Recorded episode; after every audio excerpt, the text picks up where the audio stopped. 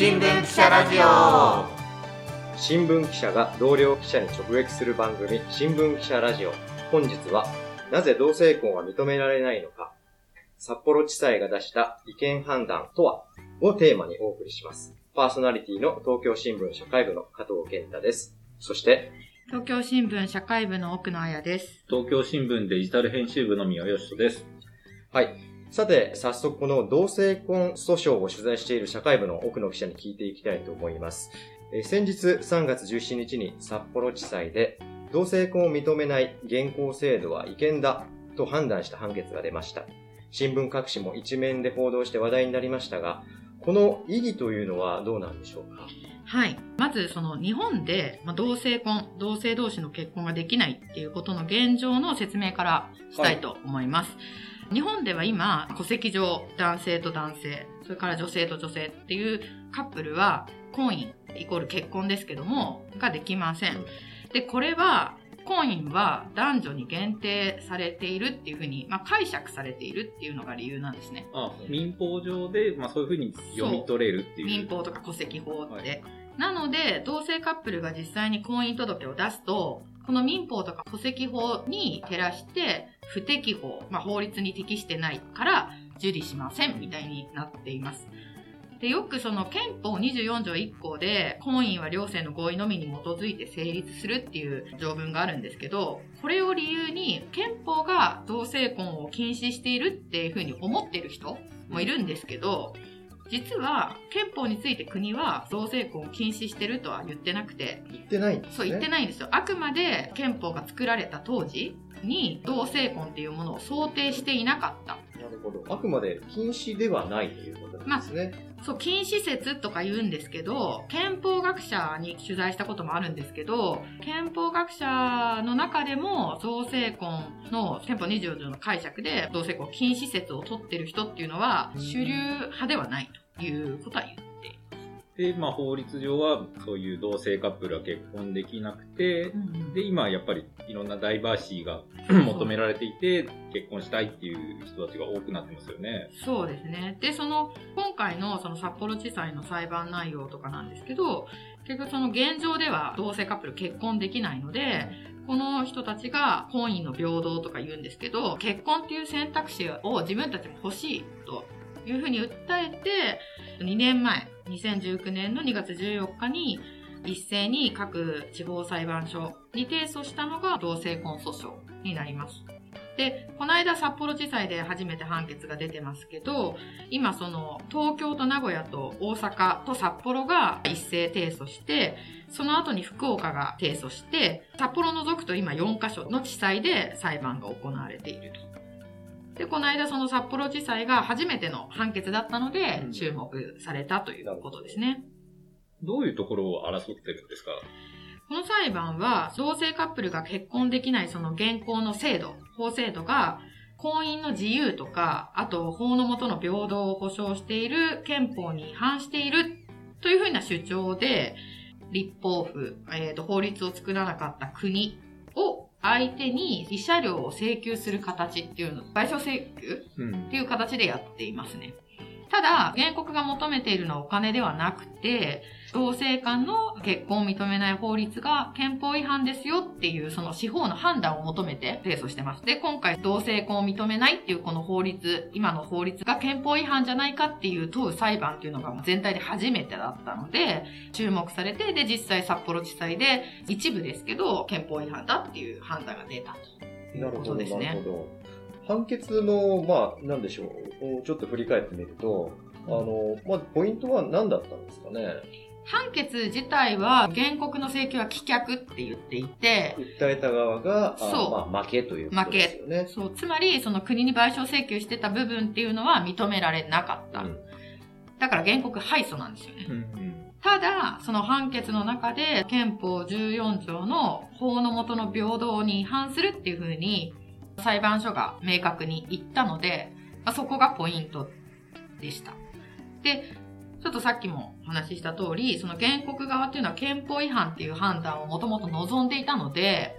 まあ一部でもそれは認められたので、まあ今回こう、報道なんかでも、まあ喜んでる原告の声なんかが出ていたということですね。慰謝料っていう意味で、えーお金の部分では、うんあー棄却そう認認められななかったんだけれども、本当に求めていたその司法の判断うん。っていうところが一部認められたというところで、うんまあそこが画期的と言えるわけですかね。そうです。で、ちなみにその判決文っていうのが、もう今世の中便利なので、ネットで読めちゃって、ほうほうコール4っていうまあサイトがあるんですけコールど、4っていうのは、あの、アルファベットの CALL に数字の4という。はい。っていうサイトでもうその当日、この間の3月17日の午後にはもうアップされていたので、まあ興味ある方はぜひ、はい、読んでいただけたらと思います。うん。今回その憲法14条の法の下の平等に違反するっていうことで、さっき奥野さんが言ってたのは憲法24条でうん。婚姻は両性の合意のみっていう、そこの部分ではないってこと、そう。えっ、と、憲法24条と13条の個人の尊重の部分は認められてはいないですね。ねただ、憲法14条に反っていう、その判断した部分が注目だと思ってるんですけど、異性愛者と同性愛者の違いは自分で勝手に変えられない性的思考の違いしかないよと。だから、得られる法的な利益が違うとおかしいよねっていうことを裁判所として言ってるんですよね。法的に利益、不利益が出ちゃいけないということそう、ですね。そういうことです。で、なのに現状っていうのは婚姻、結婚して得られる利益の一部ですらも同性愛者っていうのは、同性カップルっていうのは享受してない、受けられてないですよね。だから法の下の平等に違反してますよねっていう判断でした。なる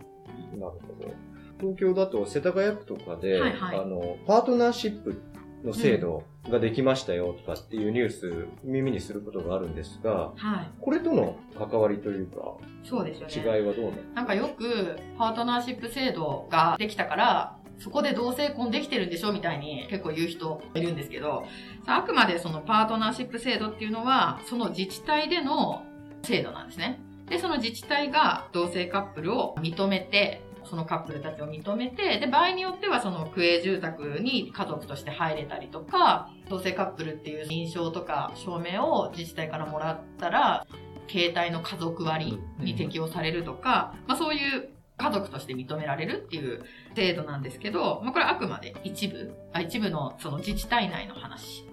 で、相続とか税制上の配偶者控除みたいなものは全く受けられない。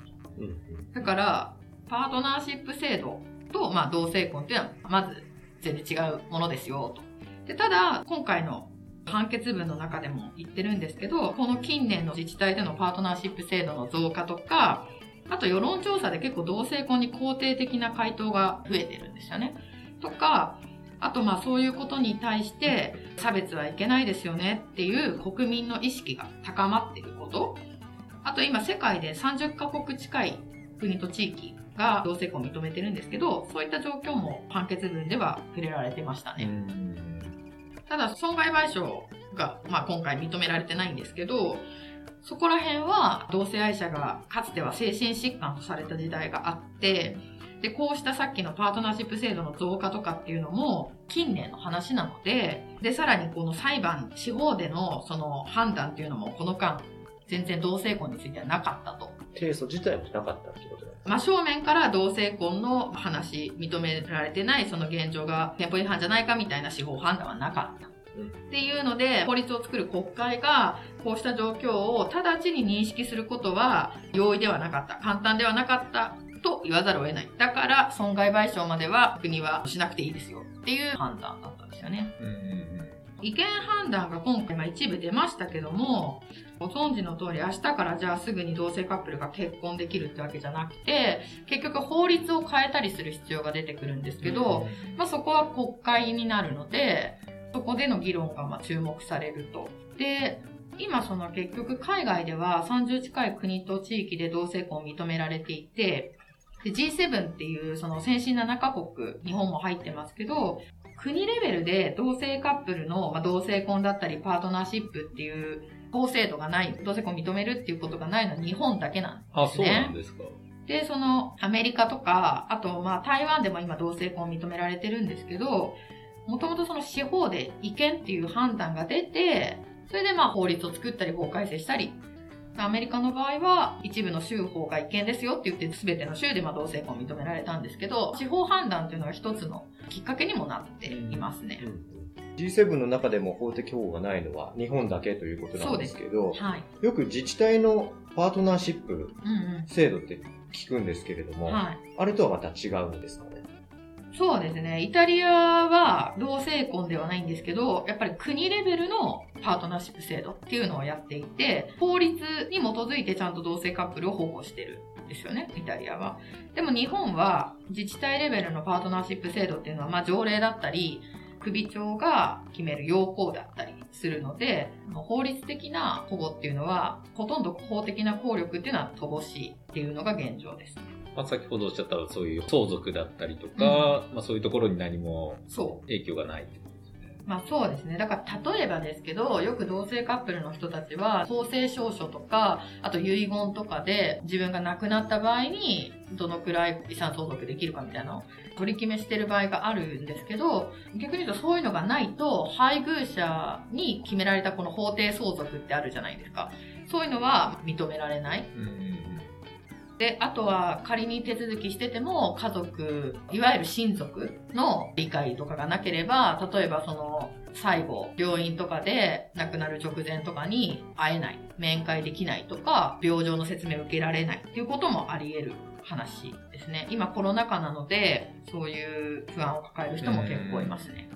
はい。まあ、こういう法整備をこれからまあきちんとしていく必要がどんどん出てきそうだという感じなんですかね。そうですね。で、なんか私、その同性婚訴訟の東京地裁での裁判っていうのを毎回まあ傍聴してるんですけど、国としては毎回、この同性婚は想定されてない、憲法上想定されてないとか、同性婚を認めるかどうかは、慎重な検討を要するっていうことを繰り返しているんですね。踏み込まないというか。そうですね。で、国会での答弁っていうのもそういうのがすごい多いんですけど、で、今回のその札幌地裁の判決文では、裁判長は明確に否定してたんですけど、国の主張として、同性愛者であっても、異性との間で結婚することは可能だから、性的指向による区別とか区別的な取り扱いはないっていう風な主張もしてるんですよね。でも、判決文で同性愛者が性的指向と合致しない異性との間で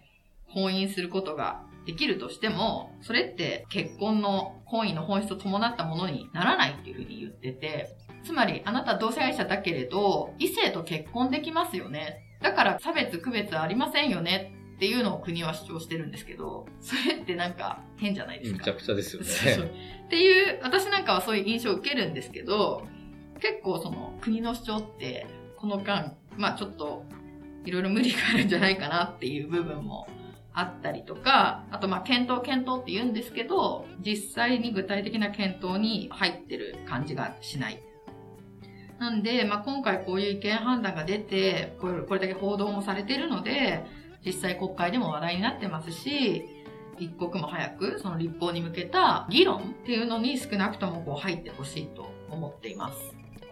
はい。まあ、ここまで多くの記者に説明をしていただきましたけれども、それを聞いてきた率直な感想としては、今回の訴訟は結婚の自由を全ての人にっていう、まあそういう理念があねあると思うんですけれども、まあまだまだね、その裁判っていうのはこれからも続いていそうということで、はい。で、その先に、まあ、国会での議論を経て、うん。えーまあ、法改正うんという、こう、まあ、段階をこう辿っていくわけですよね。ま極端なこと言えば、もう国会で法律を改正してしまえば、裁判の判断を待たなくても、同性婚ができるようにはなると思うんですけど、ただ、やっぱりその、否定的な意見の人もいますし、まあ、議論が必要だって声もあるので、まあ、そこは議論をまずはしていってほしいなとは思ってます。で、さっき加藤君が言ったように、これって結婚の自由を全ての人にっていう訴訟なんですよね、タイトルとして。だからその、同性婚のっていう、必ずしも同性愛者がみんな結婚したいわけではないので、結婚の選択肢をくださいっていう訴訟なんですよね。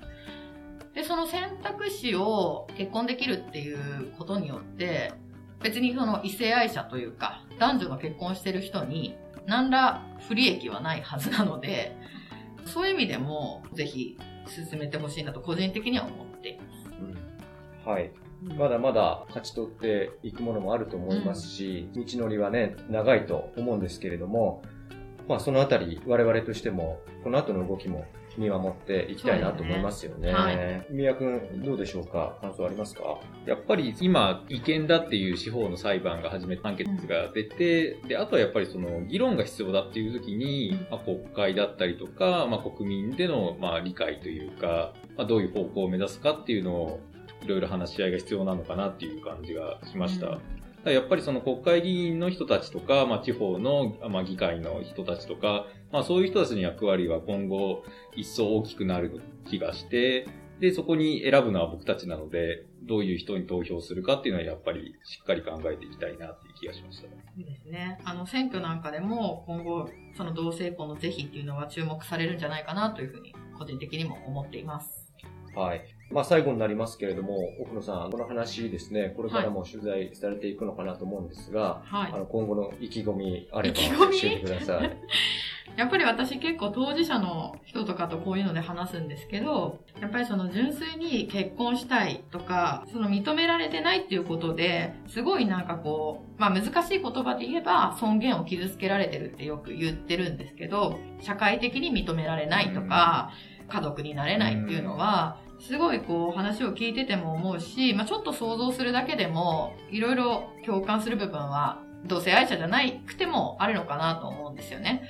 なので、その、それぞれの生き方に、やっぱり結婚って、するもしないも、それなりに大きいじゃないですか。その選択肢。それすら与えられてない、それすらないっていうことの、なんかこう、辛さとか、悲しさっていうのは、私は取材としてですけど、やっぱりこう伝えていきたいし、まあその目標としてはやっぱりその同性婚とかそういう選択肢が認められる世の中になってほしいなと思っています。はい、ありがとうございました。えー、それでは今日はここまでです。今回の感想や取り上げてほしいテーマなどコメントでお知らせください。いいねもしていただけたら嬉しいです。ではまた次回です。